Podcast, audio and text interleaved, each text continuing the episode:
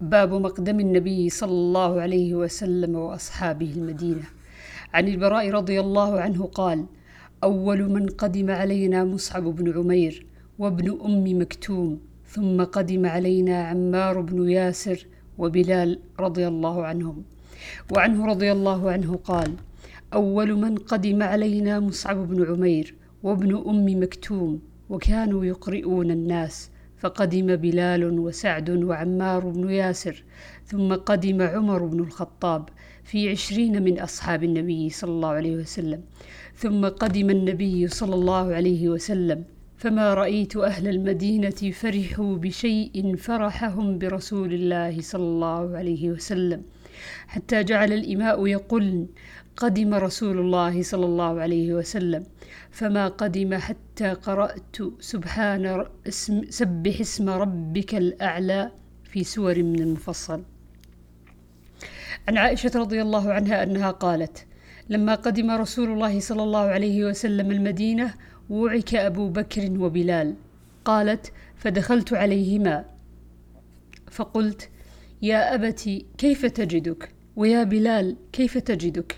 قالت فكان أبو بكر إذا أخذته الحمى يقول كل امرئ مصبح في أهله والموت أدنى من شراك نعله. وكان بلال إذا أقلع عنه الحمى يرفع عقيرته ويقول ألا ليت شعري هل أبيتن ليلة بواد وحولي إذخر وجليل؟ وهل أردن يوما مياه مجنة؟ وهل يبدون لي شامة وطفيل؟ قالت عائشة فجئت رسول الله صلى الله عليه وسلم فأخبرته. فقال اللهم حبب إلينا المدينة كحبنا مكة أو أشد وصححها وبارك لنا في صاعها ومدها وانقل حماها فاجعلها بالجحفة. عن عروة ابن الزبير أن عبيد الله بن عدي بن خيار أخبره قال دخلت على عثمان فتشهد ثم قال أما بعد فإن الله بعث محمدا صلى الله عليه وسلم بالحق وكنت ممن استجاب لله ولرسوله وآمن بما بعث به محمد صلى الله عليه وسلم. ثم هاجرت هجرتين ونلت صهر رسول الله صلى الله عليه وسلم وبايعته. فوالله ما عصيته ولا غششته حتى توفاه الله تعالى. وعن ابن عباس أنه أخبر أن عبد الرحمن بن عوف رجع إلى أهله وهو بمنى في آخر حجة حجها عمر فوجدني. فقال عبد الرحمن فقلت يا أمير المؤمنين إن الموسم يجمع رعاع الناس وإني أرى أن تمهل حتى, تقد حتى تقدم المدينة. فإنها دار الهجرة والسنة. وتخلص لأهل الفقه وأشراف الناس وذوي رأيهم. قال عمر لأقومن في أول مقام أقومه بالمدينة. عن خارجة بن زيد بن ثابت أن أم العلاء امرأة من نسائهم بايعت النبي صلى الله عليه وسلم أخبرت أن عثمان بن مضعون طار لهم في السكنى حين قرعت الأنصار على سكن المهاجرين. قالت أم العلاء فاشتكى عثمان عندنا فمرضته حتى توفي وجعلناه في أثوابه. فدخل علينا النبي صلى الله عليه وسلم فقلت رحمة الله عليك أبا السائب شهادتي عليك لقد أكرمك الله. فقال النبي صلى الله عليه وسلم وما يدريك أن الله أكرمه؟ قالت قلت لا أدري بأبي أنت وأمي يا رسول الله فمن؟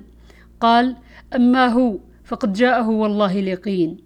والله إني لأرجو له الخير وما أدري والله وأنا رسول الله ما يفعل بي. قالت فوالله لا أزكي بعده أحدا. قالت فأحزنني ذلك. فنمت فأريت لعثمان بن مضعون عينا تجري. فجئت رسول الله صلى الله عليه وسلم فأخبرته فقال ذلك عمله. عن عائشة رضي الله عنها قالت كان يوم بعاث يوما قدمه الله عز وجل لرسوله صلى الله عليه وسلم.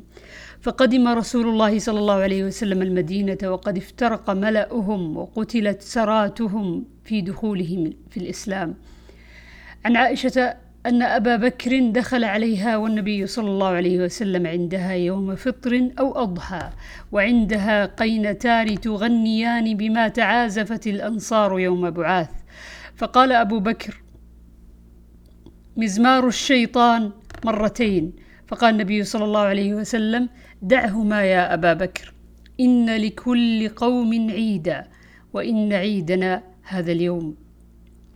عن أنس بن مالك رضي الله عنه قال لما قدم رسول الله صلى الله عليه وسلم المدينة نزل في علو المدينة في حي يقال لهم بنو عمرو بن عوف قال فأقام فيهم أربع عشرة ليلة ثم أرسل إلى ملأ, ملأ بني النجار.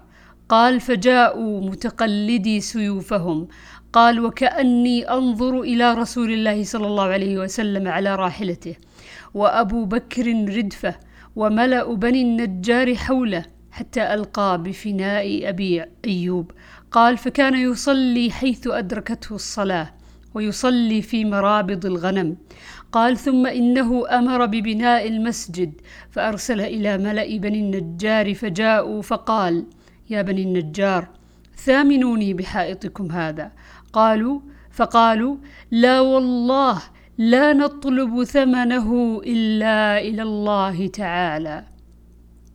اللهم ارضى عنهم. قال فكان فيه ما أقول لكم كانت فيه قبور المشركين. وكانت فيه خرب وكان فيه نخل فأمر رسول الله صلى الله عليه وسلم بقبور المشركين فنبشت وبالخرب فسويت وبالنخل فقطع. قال فصفوا النخل قبلة المسجد. قال وجعلوا عضادتيه الحجارة. قال جعلوا ينقلون ذاك الصخر وهم يرتجزون ورسول الله صلى الله عليه وسلم معهم. يقولون اللهم إنه لا خير إلا خير الآخرة فانصر الأنصار والمهاجرة.